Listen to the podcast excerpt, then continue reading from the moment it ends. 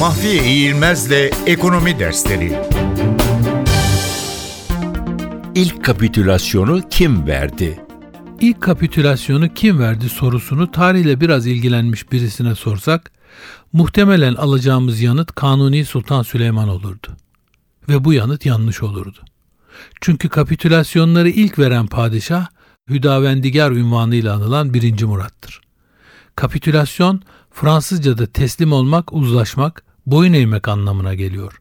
Buna karşılık ekonomi ve ticarette kullanıldığında anlamı değişiyor ve bir devletin tebasının haklarını diğer bir devletin toprakları üzerinde düzenleyen, onlara ayrıcalıklar tanıyan antlaşma anlamına geliyor.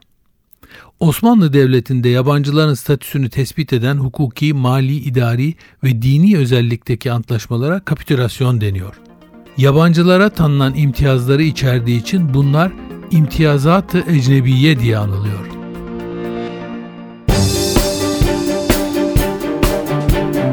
Mahfiye İğilmez'le Ekonomi Dersleri